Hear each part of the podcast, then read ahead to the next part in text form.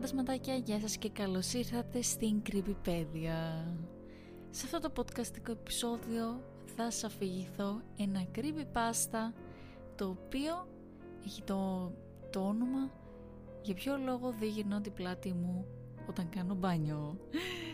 Νομίζω όπως είχαμε ξαναπεί, η τουαλέτα και γενικά ο χώρος του μπάνιου είναι πολύ ιδιαίτερος. Όχι μόνο μπορείς να κάτσεις και να ξεκουραστείς και να χαλαρώσεις, είτε αδειάζοντας τον εαυτό σου, είτε κάνοντας ένα ωραίο ζεστό μπάνιο.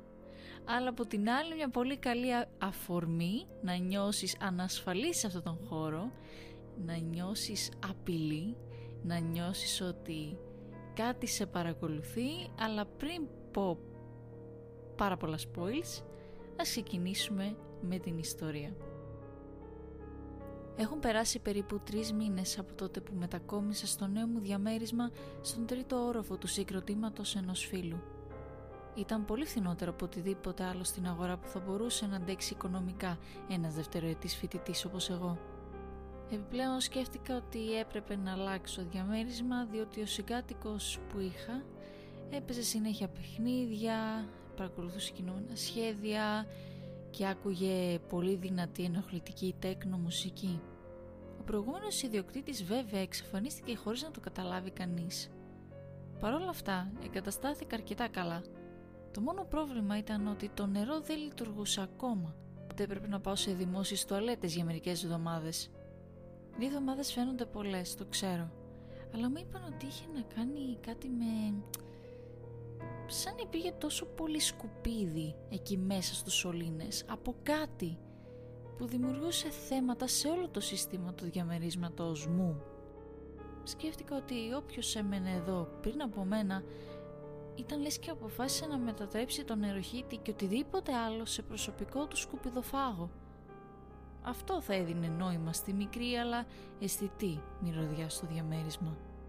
Τέλος πάντων, Πέρασαν μερικές εβδομάδες και όλα διορθώθηκαν. Επιτέλους κατάφερα να χρησιμοποιήσω ένα ντου στην ιδιωτική μου ζωή. Θα εκπλαγείτε βέβαια πόσο ωραία είναι αυτή η αίσθηση μετά από δύο εβδομάδες κοινωνικής αμηχανίας και ανασφάλειας. Μετά από μια κουραστική ημέρα στη Πανεπιστημίου πολύ αποφάσισα ότι ήταν ώρα για ένα ωραίο, ζεστό, αχνιστό ντους και στη συνέχεια λίγη τηλεόραση. Και ίσως πίτσα, αν το αισθανόμουν. Άνοιξα τη βρύση μισοπεριμένοντας να βγει κάτι από εκεί μέσα, σκεπτόμενοι ότι δεν την είχαν φτιάξει εντελώς, αλλά όλο πήγα μια χαρά. Ήταν πραγματικά ένα πολύ ωραίο μπάνιο. Είχε και ωραίο μέγεθος, τα χρώματα δεν έμοιαζαν με μετό, ήταν επίσης αρκετά καθαρό. Βέβαια το μόνο πράγμα που παρατήρησα ήταν ότι ενώ ήμουν στο ντους, είδα κάτι που έμοιαζε σαν να ήταν βαμμένο από πάνω Όποιος το έκανε δεν έκανε καλή δουλειά επειδή ξεφλούδιζε και δεν τέριαζε με το χρώμα του υπόλοιπου μπάνιου. Περίεργη όπως είμαι το αποκόλλησα και ανακάλυψα μια πρόταση η οποία όμως δεν φαίνονταν αρκετά καλά. Άλλωστε είχε τόσο άτομο μέσα στο μπάνιο και ήταν πολύ δύσκολο να το δω. Αφού έφυγε λίγος ατμός από το ντους το κοίταξα ξανά και συνειδητοποίησα ότι έλεγε μην γυρίσεις πίσω.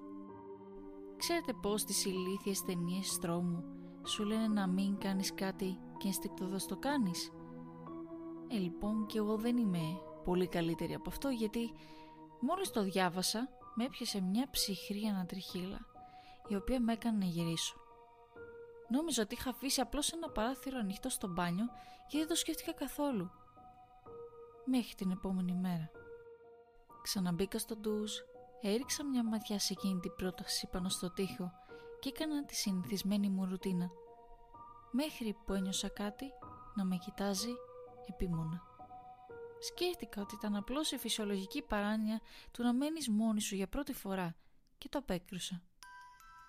Όμως καθώς συνέχιζα να κάνω ντουζ, ένιωσα να με πλησιάζει κατά κάποιον τρόπο. Γύρισα γρήγορα και προς έκπληξή μου δεν υπήρχε τίποτα. Σκέφτηκα ότι μπορεί να ήταν κάποιος ματάκιας ή κάτι τέτοιο, επειδή είμαι κορίτσι και όλα αυτά συμβαίνουν μερικές φορές, σωστά. Ένιωσα πολύ περίεργο όταν βγήκα από τον ντουζ και έτσι κοιμήθηκα, ενώ στην πραγματικότητα παρακοιμήθηκα και έχασα τα πρώτα μαθήματα της σχολής. Οπότε σκέφτηκα να μείνω σπίτι και να το εξερευνήσω. Τίποτα πραγματικά ενδιαφέρον δεν έπεσε στο μάτι μου. Βρήκα όμως ένα playboy κάτω από το κρεβάτι, το οποίο με έκανε να γελάσω και να θυμηθώ τον παλιό μουσικάτικο. Μετά περιπλανήθηκα στη δουλάπα στο διάδρομο. Εκεί υπήρχε μια σκούπα, μια σφουγγαρίστρα και άλλα είδη καθαρισμού. Άναψα το φως για να δω καλύτερα, ίσως να βρω κάποια πράγματα που άφησα κατά λάθος. Πάλι όμως υπήρχε αυτή η αμυδρή, αλλά σίγουρα υπάρχουσα μυρωδιά, που ήταν ακόμα πιο έντονη εδώ μέσα. Πήγε λίγο κόκκινο στο κάτω μέρος των τοίχων. Σκέφτηκα ότι κάποιο ζώο είχε πεθάνει ή ότι ήταν κάποιο χημικό καθαρισμό που έβαψε τον τοίχο με μια πιο προσεκτική ματιά όμως παρατήρησα πάλι μια πρόταση. Αυτή τη φορά έγραφε «Αν γυρίσεις τρεις φορές θα σε πάρει». Και μετά, κατά μήκος του δαπέδου, του τοίχου, έγραφε μερικές φορές «Βοήθεια». Νόμιζω ότι ο φίλος μου έκανε πλάκα και μπήκε εδώ μέσα πριν μετακομίσω, διότι ήξερε ότι δεν φοβάμαι εύκολα. Με άφησε όμως ανατριχιασμένη. Αλλά δεν το έδωσε ιδιαίτερη σημασία, μέχρι που ξαναμπήκα στο ντουζ. Και πάλι ένιωσα σαν να με παρακολουθούσαν και ήμουν σίγουρη ότι είδα ένα πρόσωπο πίσω μου με την άκρη του ματιού μου κάποια στιγμή. Αλλά αυτό το γράψιμο στην τουλάπα με άφησε να νιώθω λίγο περισσότερο από ανατριχιασμένη σε αυτό το σημείο και αρνήθηκα να γυρίσω. Βγήκα γρήγορα από τον ντουζ και κάλεσα τον φίλο μου για τα σκίτσα και τα κόκκινα πράγματα και τον προηγούμενο νοικιαστή.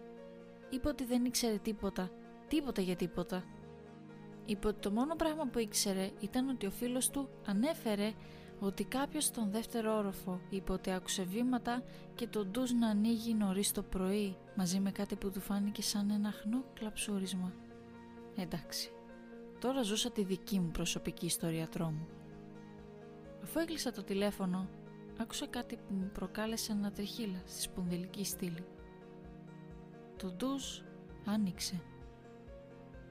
Έφυγα από το διαμέρισμα όσο πιο γρήγορα μπορούσα και επέστρεψα στο παλιό μου δωμάτιο, όπου ευτυχώς κανείς δεν είχε μείνει ακόμη με το παλιό μουσικάτικο. Ακόμα βλέπω εφιάλτες γι' αυτό και ακόμα νιώθω ότι κάποιος με παρακολουθεί όταν κάνω ντουζ, αλλά ποτέ δεν τολμώ να γυρίσω. Δεν αναρωτιέμαι πλέον τι ήταν αυτό που έφραζε τους σωλήνες του διαμερίσματος. Και λοιπόν φαντασματάκια η ιστορία φτάνει στο τέλος της, αλλά ε, επειδή θεωρήσα ότι μπορούμε να αυξήσουμε λίγο, βασικά για να είμαι ειλικρινής, μου ήρθε μια ιδέα στο μυαλό, βασικά θυμήθηκα κάτι. Αν έχετε ακούσει ή διαβάσει που κάποια στιγμή έχει γίνει πολύ έτσι popular το two sentence, two sentence to horror stories. Δηλαδή τρομακτικές ιστορίες μέσα σε δύο προτάσεις. Ε, και δεν ξέρω το θυμήθηκα πριν μερικές μέρες και ήμουν σε φάση θέλω πολύ να το κάνω αυτό επεισόδιο αλλά θα ήταν τόσο μικρό το επεισόδιο δηλαδή πόσο να έλεγα και 20 να έλεγα και 30 να έλεγα δεν θα ξεπερνούσαν τα 10 λεπτά. Οπότε είπα να το χώσω τώρα έτσι στο τέλος, σαν συμπληρωματικό, έτσι κάτι πιο, πιο chill. Και ναι, οπότε βρήκα εδώ μερικές έτσι ιστοριούλες με δύο προτάσεις. Οπότε ναι, είπα να σας πω μερικές. Και λοιπόν, χωρίς να χάσουμε χρόνο, ας ξεκινήσουμε. Η πρώτη ιστορία πάει κάπως έτσι. Βρήκα μια φωτογραφία στο κινητό μου με μένα να κοιμάμαι μένω μόνος. Πόσο creepy θα ήταν αυτό. Ξύπνησα και όλα φαίνονται τόσο λάθος. Είναι τόσο ήρεμα έξω. Κοιτάω από το παράθυρο και βλέπω όλο τον κόσμο να στέκεται κίνητος και να κοιτάζει μέσα στο σπίτι μου. Αν και αυτό είναι τρεις προτάσεις, πάλι. Είναι αρκετά τρομακτικό το γεγονός ότι θα ξυπνήσεις. Κάνει απίστευτη ησυχία. Αναρωτιέσαι τι συμβαίνει και όταν πας και κοιτάζεις το παράθυρο έξω βλέπεις όλη σου τη γειτονιά να σε κοιτάζει. Η κόρη μου δεν σταματά να κλαίει και να ουρλιάζει τη νύχτα. Επισκέφτηκα τον τάφο της και τη ζήτησα να σταματήσει, όμως αυτό δεν φαίνεται να βοηθά. Ένα πάρα πολύ τρομακτικό που είχα διαβάσει και ήμουν σε φάση που αυτό είναι πολύ ωραίο είναι το ξύπνησα από ήχο χτυπήματος σε τζάμι. Αρχικά νόμιζα ότι ήταν το παράθυρο, μέχρι που το ξανάκουσα από τον καθρέφτη. Και μου σφάσει, «Ω, τέλεια! Φαντάζεσαι τώρα, ας πούμε, να ακούς κάποιον να χτυπάει, να νομίζεις ότι κάποιος χτυπάει το παράθυρο και εν τέλει αυτό το χτύπημα να προέρχεται από το καθρέφτη.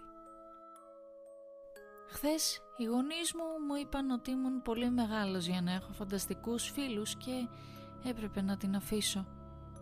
Σήμερα το πρωί βρήκαν το πτώμα της στον κήπο. 12 και 7 ήταν η ώρα που έδειχνε το ρολόι μου, καθώς εκείνη με το ένα της χέρι πίεζε με τα μακριά της νύχια το στήθος μου και με το άλλο μου έκλεινε το στόμα για να μην ακούγονται τα ουρλιαχτά μου. Ξύπνησα, σηκώθηκα ανακουφισμένος πως ήταν όνειρο, αλλά όταν είδα το ρολόι να δείχνει 12 και 6, άνοιξε η πόρτα της δουλάπας. Μεγαλώνοντας με γάτες και σκυλιά, συνήθισα να τα ακούω να γρατσουνάνε την πόρτα μου ενώ κοιμάμαι. Σήμερα που ζω μόναχος, μου προκαλούν ανησυχία. Με κοιτάει εδώ και ώρες. Κάποιες στιγμές μπορώ να δω κομμάτια της αντανάκλασής του στον υπολογιστή μου, αλλά δεν τολμάω να γυρίσω και να τον κοιτάξω. Φαντάζομαι να έχεις έναν διαρρήκτη και να κάθεσαι στον υπολογιστή σου και κάποια στιγμή να αποφασίζεις να κλείσεις τον υπολογιστή και εκεί που είναι η κλειστή οθόνη να βλέπεις τον τυπά από πίσω σου. Full creepy. Και λοιπόν φαντασματάκια αυτές ήταν οι ιστοριούλες και η ιστορία ε, creepy βασικά που είχα να σας διηγηθώ. Ελπίζω να σας άρεσαν. Ε, θα σπουλάρω κάποια πράγματα όποιος θέλει να κάτσει να ακούσει. Ε, πριν μερικές μέρες δεν πίστευα ότι θα ζήσω αυτό που έζησα τώρα στα κοντά και με τον τρόπο που αναγκάστηκα να πάω εκεί. Ε, πώς να το πω, πήγα στο νοσοκομείο και βίωσα τα πάντα. Με πήγε στενοφόρο, έπρεπε να βάλω ρο, έπρεπε να μείνω. Δηλαδή από εκεί που δεν είχα καμία σχέση με το νοσοκομείο, έτσι απλά μια μέρα, ουπ, έπαθες ένα μήνυ ατύχημα, όλα καλά βέβαια, δεν βρήκαν κάτι. Αλλά μου είχαν πει ότι ήθελαν να με παρακολουθήσουν σε περίπτωση που, αλλά ήταν πολύ περίεργο το ότι όλα αυτά μου ήταν τόσο άγνωστα. Αλλά ναι, πολύ μπιζάρ και εξαιτίας αυτού ήμουν εντάξει πάρα πολύ ένιωθα δύναμη και τα λοιπά. Και όλα αυτά που συνέβησαν εκεί μέσα με έκαναν να νιώθω λες και έχω να ανεβάσω επεισόδιο κάτι, ξέρω εγώ, δύο εβδομάδες, μήνα. Δηλαδή όταν κάθεσα τώρα και κάθομαι και σας μιλάω στο μικρόφωνο είμαι σε φάση που η τελευταία φορά ήταν την προηγούμενη εβδομάδα δηλαδή chill, ανέβασες, μην αγχώνεσαι, δεν... Ναι. Και συνέχεια σκεφτόμουν ότι Αχ, είχα, είχα ανεβάσει επεισόδιο την προηγούμενη φορά. Είχα ανεβάσει επεισόδιο την προηγούμενη φορά την εβδομάδα γιατί είχε συμβεί ακριβώς την επόμενη μέρα. Ε, και ναι, αυτό. Να προσέχετε γενικότερα τι κάνετε, πού πατάτε. Ελπίζω εσείς φαντασματάκια να είστε μια χαρά. Να σε ευχηθώ καλό βράδυ, καλή συνέχεια Ελπίζω να σας άρεσε και πάλι το επεισόδιο. Θα χαρώ πάρα πολύ να σας δω την επόμενη Παρασκευή σε ένα επόμενο επεισόδιο της Creepypedia και μέχρι τότε να είστε καλά και να προσέχετε. Bye bye!